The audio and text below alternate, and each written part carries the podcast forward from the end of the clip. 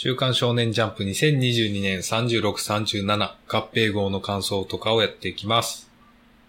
このポッドキャストは私、セッパがこの世のありとあらゆる神羅万象の感想についてダラダラと話す感想系ネットラジオです。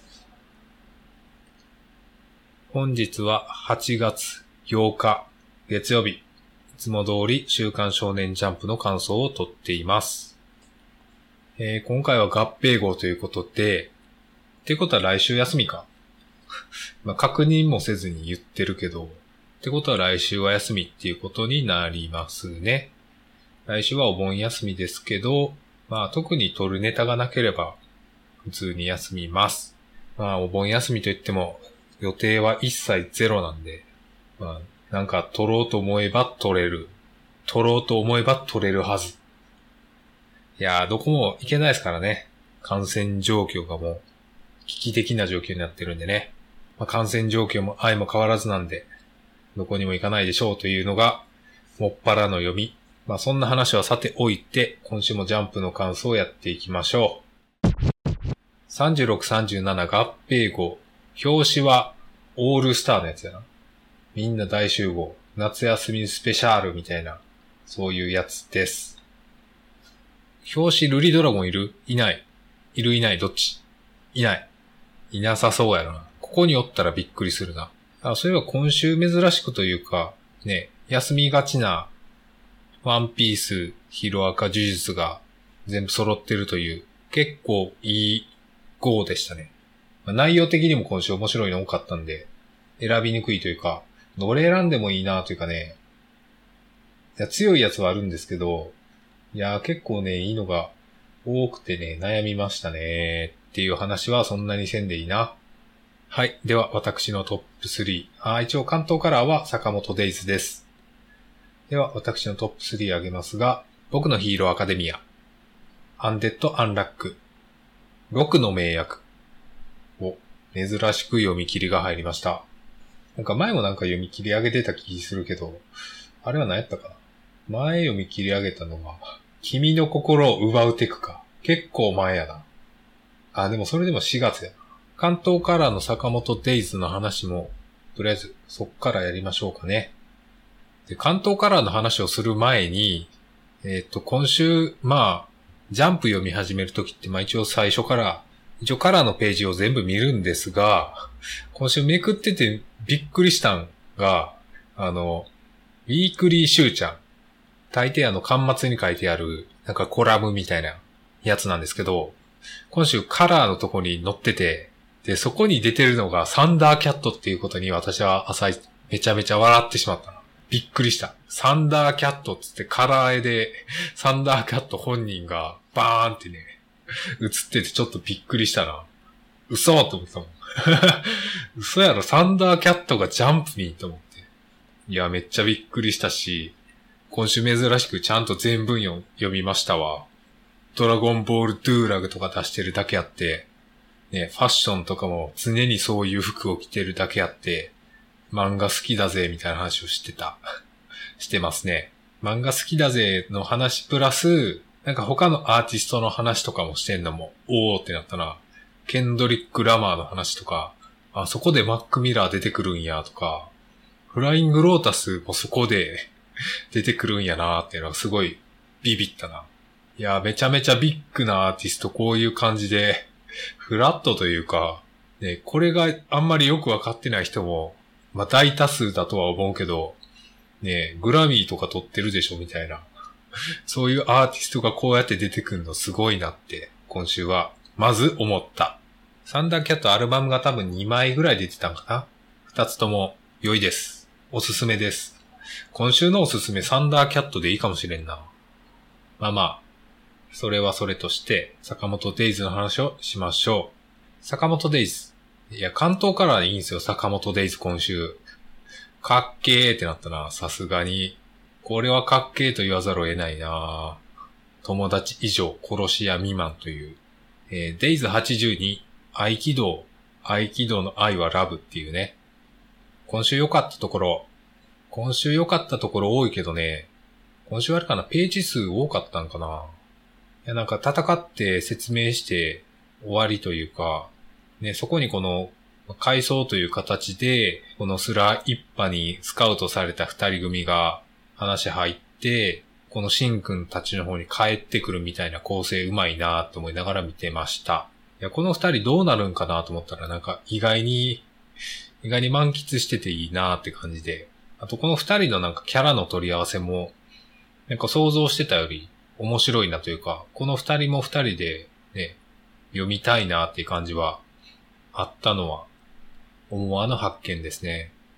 いや、やっぱ決めるとこ決めるの偉いよなと思いながら読んで、新しい見方が入りましたと。いや、この子の名前忘れたな真冬くんともう一人の方の名前を忘れてしまったわ。押し合いズキューン。いや、これは、ズッキューン使いで言えばもう、呪術回戦に次ぐズッキューン使いやな。あんまり言うことはないな。これ以上はない。佐藤田先生が強いのはいい。あの坂本デイズのいいところは、新キャラというか、結構年配のキャラが出てきて、それが強くてかっこいいっていうのが、私は割といいですね。前回もなんか四つ村さんとかいう、なんかおっさん出てきて、おっさんめちゃめちゃ強いみたいな感じで出てきて、今回も佐藤田先生、すげえ強いっていうのいいですね。やっぱね、老人が強い漫画はいいですよ。ということを思いました。では、僕のヒーローアカデミア、ナンバー362、ライトフェイズ2レイン。いやー、今週ヒーローアカびっくりしたなっていうか、えって、みんな、えってなったでしょ最後。いや、ビッグ3かっこいいなとか言ってたら、いやー、そうなるんやっていうか、えっていう。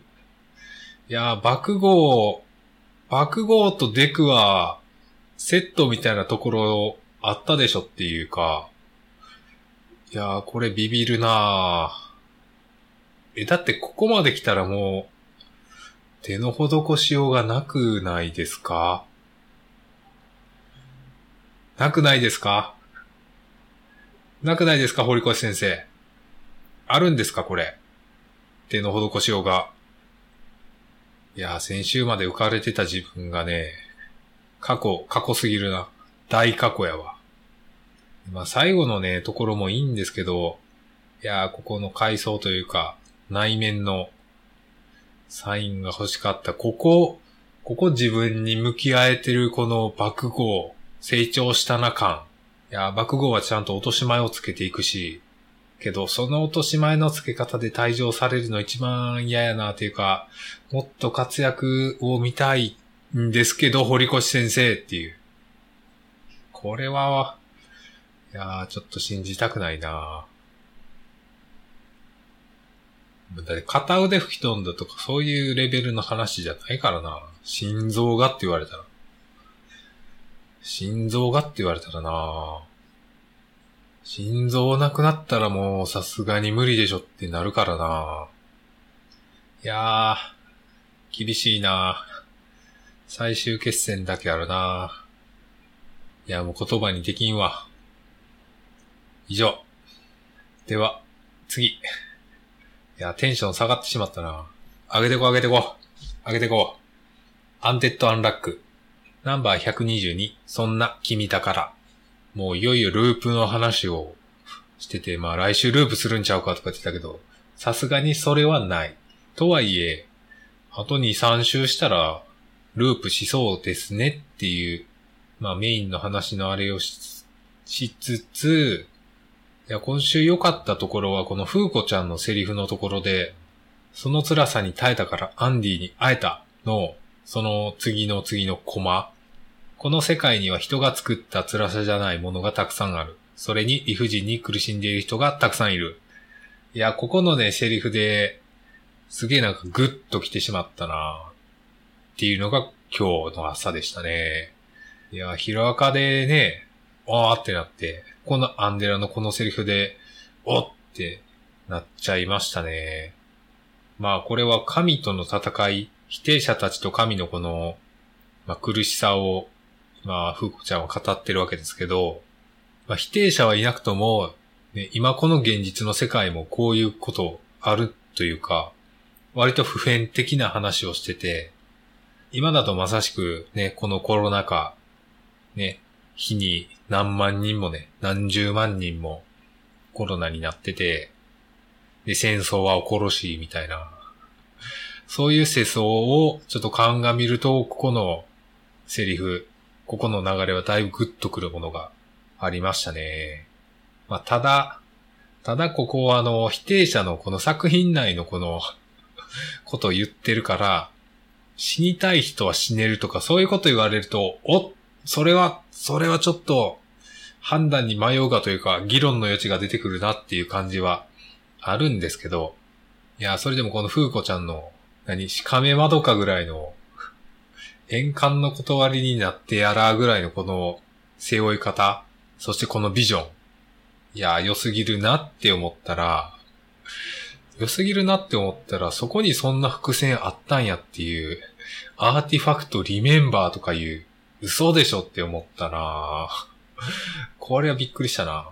なんか、ただのカード、確かになんかよくわからんまま、スルーされてたような記憶しかないけど、それがそうなるんやっていうのはちょっとびっくりしたな。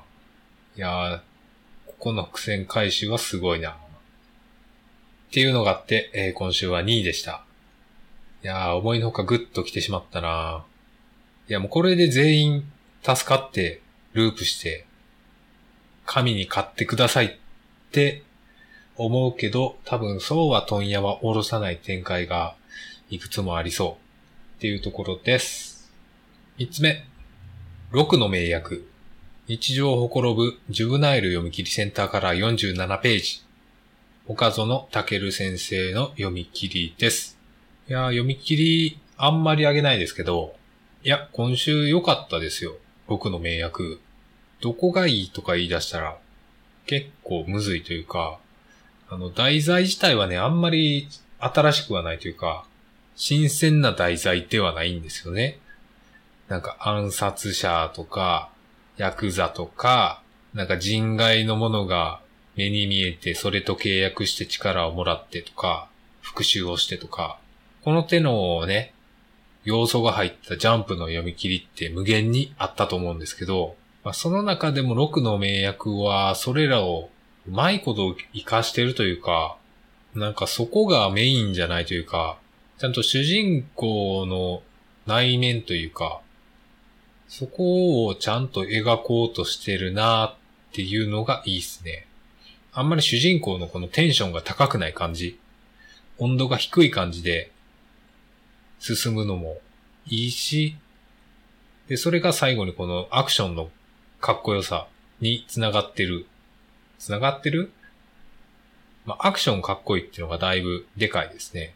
まあ、ちょっと、藤本達樹とは言わんけど、ちょっとファイヤーパンチ感あるような、でもオリジナリティのある感じで、まあ、ともかく見開きのね、翼のところ、まあ、カラスの翼なのかはわかりませんが、まあ、そこまでもね、無言でセリフで、セリフなしで持っていって見開きで見せるとかいうところもめちゃめちゃいいんですよね。今週ここ最後のページにかけては、すんごいいいですね。で、なんか最後も、やっぱ最後ね、なんかいい感じに落としていくのとか含めて、いや、レベル高いなって今週思いましたね、6の名役。いや、6の名役、今年ベスト。いや、それは言い過ぎか。でも、下半期ベストぐらいの読み切りになってもおかしくないな。今年ね、これ下半期超える読み切り出てくるかって言われたら多分、あるかないかぐらいだと思うんで、それぐらいに私は気に入ってます。以上、以上3作品でした。では、一応時点もあるんですけど、まあ今週は、えー、連載順にざっと拾っていく感じで話します。まあ、ワンピースは面白かったね以外の感想はあんまり出ないですね。あかね話、第25席、消える講座。あかね話は、面白いというか、なん、なんて言ったらいいんやろな。やっぱり、や、うーん、ん？いや、ちょっと言及はしづらいな。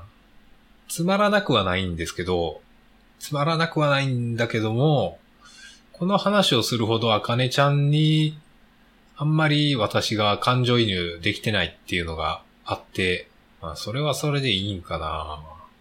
うん、うん。あんまりそれ以上は言えないな。まあ、来週荒川一生先生がどういう感じでリアクションするかに期待してます。呪術回戦は面白い。もうそれしか言うことない。あ、今週読み切りって言ったらこち亀がありましたね。えー、こち亀、人生はゲームだよの巻。まあ確かにそういう巻でしたが、こち亀今週はあんまり言うことないというか、なんか、メッセージ性とかあんまりない回やな、みたいなことをも思ったな。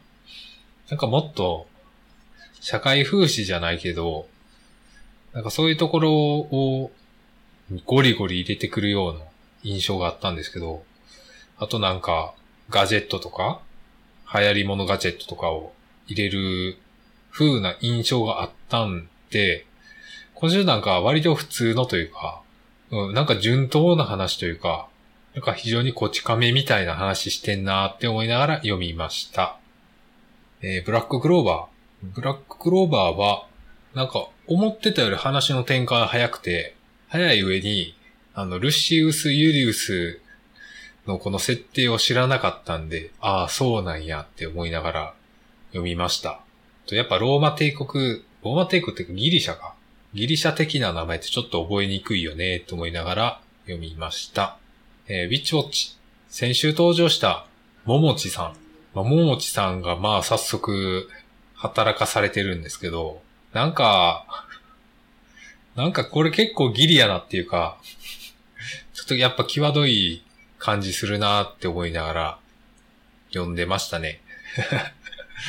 いやー際どいなーって思いながら読んでたし、最後のオチはなんか他になんか思い浮かばんかったんやろなって思いながら読んだんですけど、まあ、絵として私は結構いい、いいなと思いながら読みました。この萌ちゃんのあーっていうところからの牧場になってるのこの絵柄トレースの感じは結構好きですけど、まあ多分他にオチの落としようはあんまりなかったんやろうなって思いながら読みました。僕とロボコは結構今週良かったですね。ロボコたまになんかいい話をしてることありますけど、今週割とストレートでいい話しててね、結構じんわり来ちゃったなーっていう。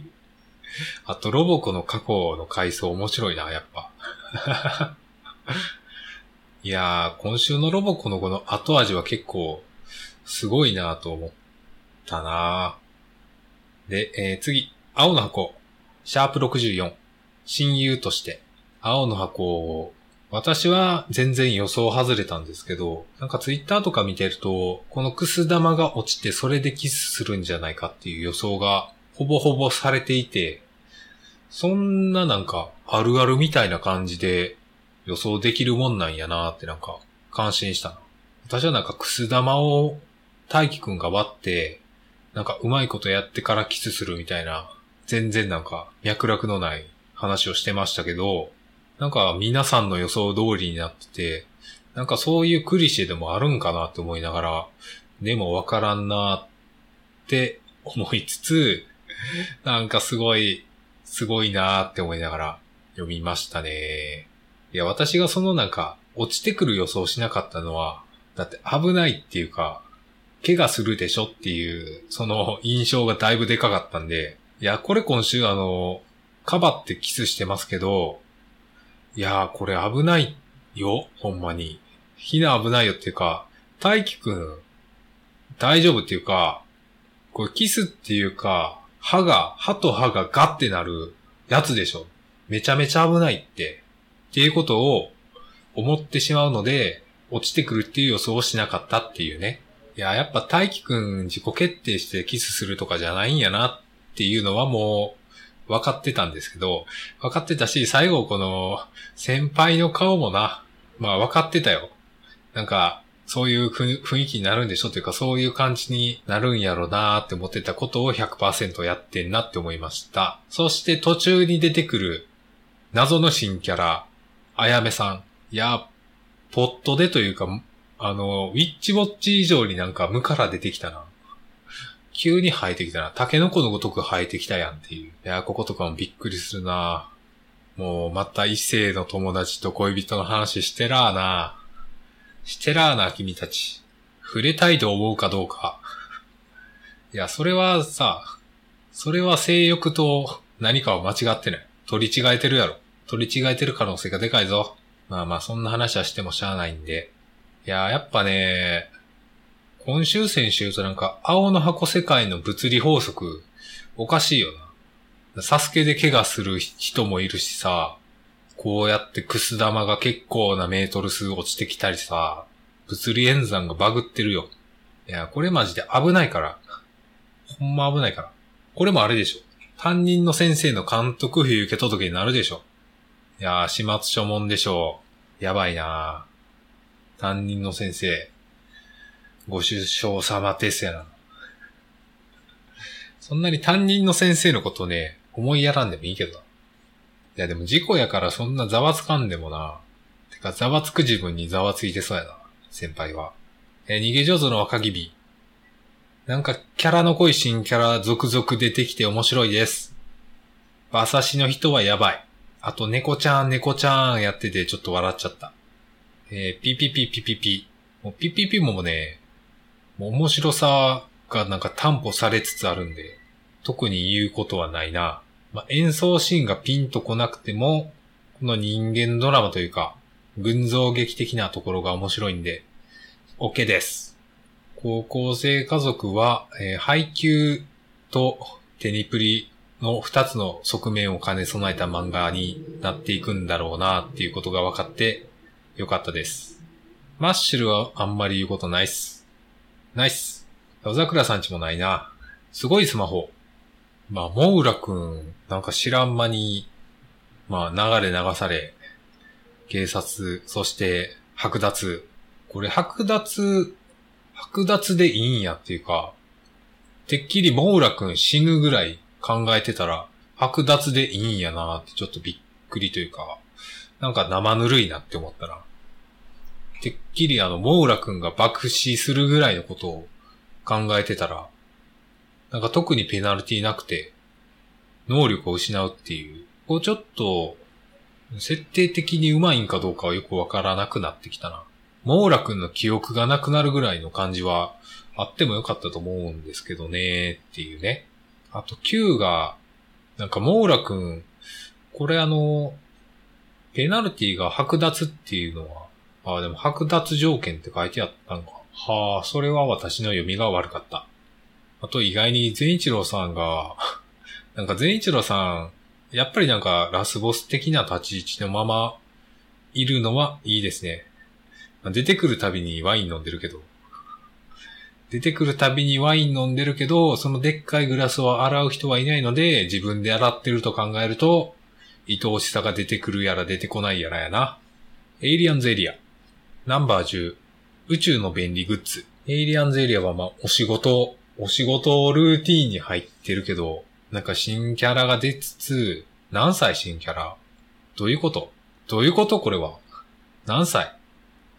まあそれは置いとき、まあこういう話は別に、まあジャンプに乗ってそうではあるなって思いながら、一番ジャンプらしい漫画を今ジャンプでやってるなって思いながら読みましたね。まあ正直ここのアイテム説明の話自体はあんまり面白くはない。けどまあそういうもんかって思いながら読んだな。まあこの手の話でめちゃめちゃ面白いってことはあんまりないからね。ワールドトリガーとかも思い出しても、いや、面白かった気がするけどな。まあそれはしゃあない。エイリアンズエリアはなんか、派手、派手じゃないっていうか、派手にしようとしてなんかうまくいかんから、なんか地味めな話が続いてるんですけど、まあ、この地味めな話も、これはこれでいいとは思うけど、多分若い人にはあんま受けなさそうな気がしてきたな。なんかお仕事話みたいな、超科学的な、なんか科学を超えたすごいアイテムとか出てくるけど、なんかやってることがクリップ止めした、なんか標準書というか手順書を見るとか、なんかすごいお仕事っぽさがなんか釣り合ってないのか？なんか変な空気の漫画になってきたなあ感はありますね。そしてもう、ドロンドロロン地球の子ですけど、いやー、ドロンドロロンは、やっぱ終わりに向けて走ってるんだろうな感は、否めないなって思いながら読んでます。まあ、いろいろありますけど、最後にこの、包帯ぐるぐる巻きの人、この中身の、それっぽさというか、あー、ぽいなというか、いや、ここのキャラの、この、素顔が全然、引きになってないというか、そこ全然どうでもいいやろうなというか、どうでもいい風にしか展開を持ってこれてないんやなっていうことを強く思ったな。正直、うん顔の下っていうか、誰、誰でもいいもんな。別にどうあってもいいけど、なんかそれっぽい、それっぽいので出たなーって思ったな。いやー。で、最後この半蔵、半蔵さん？半蔵兄さんを多分ドラと草薙がぶっ飛ばすんでしょうっていう、その読み以外にないよな。未来予想は。で、地球の子。地球の子、ちょっとタイトルすごいな。第24ル。体制の過ちに翻弄された一人の女とそれを救った男。すげえタイトル。地球の子なんかすごいよなっていうか、なんか、エクストリームやなって思いながら今週は特に読んだら、ちょっと笑っちゃうぐらいすごいことが起こってて、いやー、勢いすごい。なんか今週読んでたらこれはあれなんかな人間参加的な、人間参加的なものなんかなってちょっと思ったな。新海秀夫による、そのジョジョ的なテーマをやってるんかなってちょっと思ったけど、それがクリティカルなのかはよくわからんな。立ち向かう勇気みたいな、そういうところの人間参加っていうのはありそうなんだけども、ちょっとそれを読み解くには私のパワーが足りないです。はい。さあ、こんなところでいいでしょう。今週の感想は以上です。では、来週の予告を読みましょう。珠玉の演者。面白い話か大集結。あかね話が表紙の関東カラーです。そして、えー、ピピピピピピ、逃げ上手の若君、ワンピースがセンターカラーで、えー、読み切り、明日諦めの棚心、小林大介先生の読み切りが載るそうです。えー、来週ではなく、発売日は8月22日、月曜日ということです。えー、では、今週の感想は以上です。えー、今週のおすすめに関しては、えまあ、サンダーキャットのアルバムを聴いてください。というところでいいでしょう。サンダーキャットのインタビューすげえ読んだら、イークリーシューちゃんで珍しく読破したの久々やな。というようなところで、今週の感想は以上です。ご意見ご感想や、え、ジャンプの感想などありましたら、え、マシュマロまでお願いいたします。ツイッターもやっております。それでは、えー、次はお盆明けか。皆さんお体にはお気をつけて、えお過ごしください。それでは最後までお聴きいただきありがとうございました。さようなら。